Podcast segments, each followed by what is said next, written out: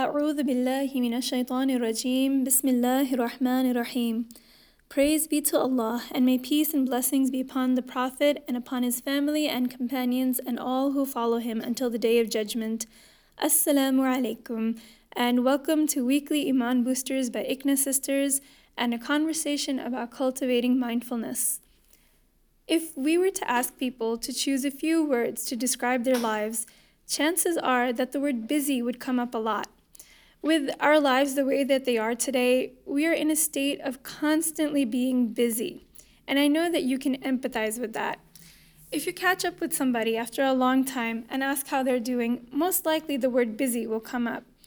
But because busy is often equated with being productive, saying something like, I'm so busy, is more of a humble brag than a complaint because it implies a sense of importance. So we actually like the fact that we have so much going on in our lives. And maybe if our schedules were a bit emptier, we might feel that we're wasting our time or potential. We've developed a culture that glorifies and, in fact, seeks out busyness, and we willingly participate in the distraction that results from it. And I say that it results in distraction because the downside of this obsession with packing our schedules is that it has made opportunities for spending time in quiet reflection a rare experience. When we read books or watch movies from a few decades ago, we see that there wasn't such a demand to rush about the day. There was more time for family, and it was possible to even spend the day being, quote, lazy. With the advancement in technology and our increasing dependence upon it, the excuses that we used to have for downtime have dwindled, along with our patience, our satisfaction with our lives, the quality of our relationships, as well as the small opportunities that we used to have to contemplate and appreciate the wonder of our existence. Even when we do find pockets of time between the events in our schedule, for example, while taking public transportation or standing in line at the store, we fill this time glued to our cell phones, on social media, or entertainment. There are less opportunities to speak to people we don't know, and this widens the divisions between us. It becomes harder for people from different communities to engage in casual interactions, even though their lives may overlap on a routine basis. The average person nowadays is more isolated, distracted, busy, and self absorbed than perhaps ever before. But if we stop for just a few minutes at a time to take stock of our lives, we may be able to prevent the days from slipping away into weeks and the weeks from slipping away into months without even realizing it. I lived a few years in Pakistan, and if you've spent some time back home, you can probably understand what I mean when I say that the general culture over there is the complete opposite from what life is like over here with a very laissez-faire attitude towards things. Uh, things are laid back. People tend not to worry about them unless they're forced to deal with them, and so on.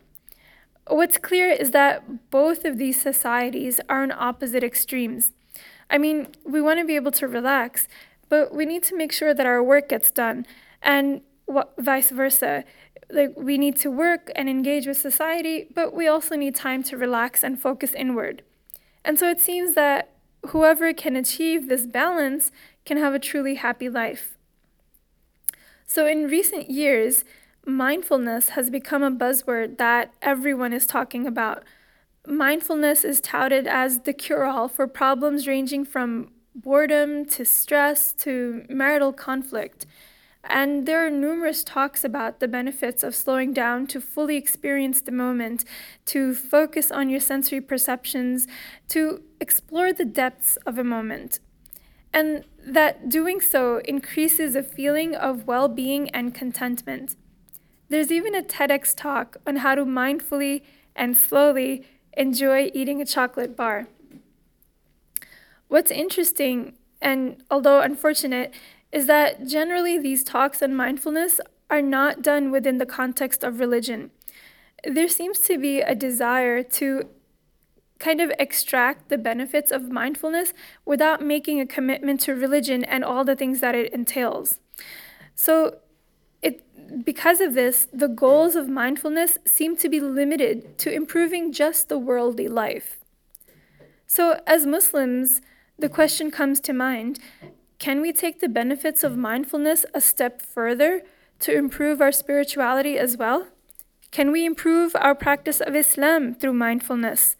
And if so, how? So, Alhamdulillah, as with everything else we face in our lives, we find guidance in the life of the Prophet. ﷺ. We can imagine that life in Mecca and the responsibilities of managing a caravan business must have led to a very busy life. That's why, as the time for the first wahi drew close, the Prophet ﷺ started secluding himself for longer and longer periods of time in the hills around Mecca. Although we don't have too much information about the manner in which he would worship Allah during this time, we know that he was attempting to follow whatever reached him regarding the religion of Ibrahim salam, the pure message of monotheism which had become lost over time. We know that the Prophet ﷺ's intention was to nurture his spirituality by distancing himself from worldly cares for some time. We can imagine that the calmness and quiet of the cave would have led to a lot of meditation and reflective thinking, and that in the calmness and the silence, the thoughts he was reflecting on were preparing his heart and mind and soul for the enormous responsibility and honor that Allah was going to bestow on him. Many classical Muslim scholars have spoken of the concept of muraqabah, the Islamic understanding of mindfulness. In our religion, mindfulness leads to a greater awareness of Allah subhanahu wa ta'ala and a stronger bond with Him. When I tune into my sensory perceptions, I don't just enjoy the various sensations that I'm experiencing, I give thanks to Allah for them. And in fact, being raised as Muslims, from the youngest age, we are taught to consider what blessings our eyes and ears, our hands and feet are, and to give thanks to Allah subhanahu wa ta'ala for them. And this is something that Muslim parents have probably done since forever, but now we call it mindfulness. In addition to having a deeper appreciation and gratitude for our physical perceptions, mindfulness makes us more aware of the areas that we fall short in. So, for example, it makes us more aware of our laziness or stinginess or lack of empathy, and so on. And in this way, it makes us better at fulfilling the rights of others upon us. Also, aside from our physical perceptions, mindfulness teaches us to be aware of what's happening inside our hearts. Like, what thoughts and feelings do we experience? Are these thoughts and feelings from Allah? Are they from shaitan? Are they from our nafs? Like, how can we nurture the good and remove the bad? So, Sheikh Abdul Qadir Jilani divided muraqabah into four aspects. So, the first aspect was having knowledge of Allah subhanahu wa ta'ala. So, this is obvious. When we have knowledge of Allah subhanahu wa ta'ala, we have knowledge of our Creator, and that obviously helps us ground our lives and grounds us in the purpose of our creation. The second one is to have knowledge of shaitan right? So when we have knowledge of shaitan, we understand the hindrances and the obstacles that we may face in our attempts to follow the path that Allah subhanahu wa ta'ala has dictated for us. Number three, the third aspect is to be aware of the ability of our own nafs to suggest evil. So, aside from shaitan's whispers, aside from the, the things that shaitan may try to tempt us towards, our nafs also has the ability to suggest evil things to us, things that may distract us from the purpose that Allah subhanahu wa ta'ala created us for. So at times uh, I might be motivated uh, to indulge in food, to indulge in uh, clothing, or in other material things that make me more focused on this material world, this temporary world, rather than the hereafter. So that's the, the third thing, the third aspect that I should have knowledge and awareness of. The fourth aspect is to be aware of the deeds that can be done, done to earn the pleasure of Allah subhanahu wa ta'ala.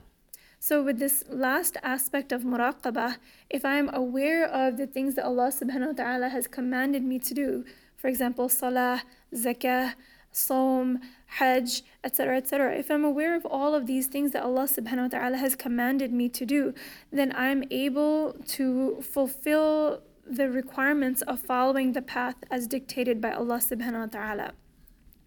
With this knowledge, and of course acting upon this knowledge, we become the type of people who are capable of fulfilling the mission of Islam, which a great part of which includes commanding justice and good and forbidding injustice and evil according to the will of Allah subhanahu wa ta'ala. So, this was just a very brief introduction, and so we touched upon various different aspects of mindfulness.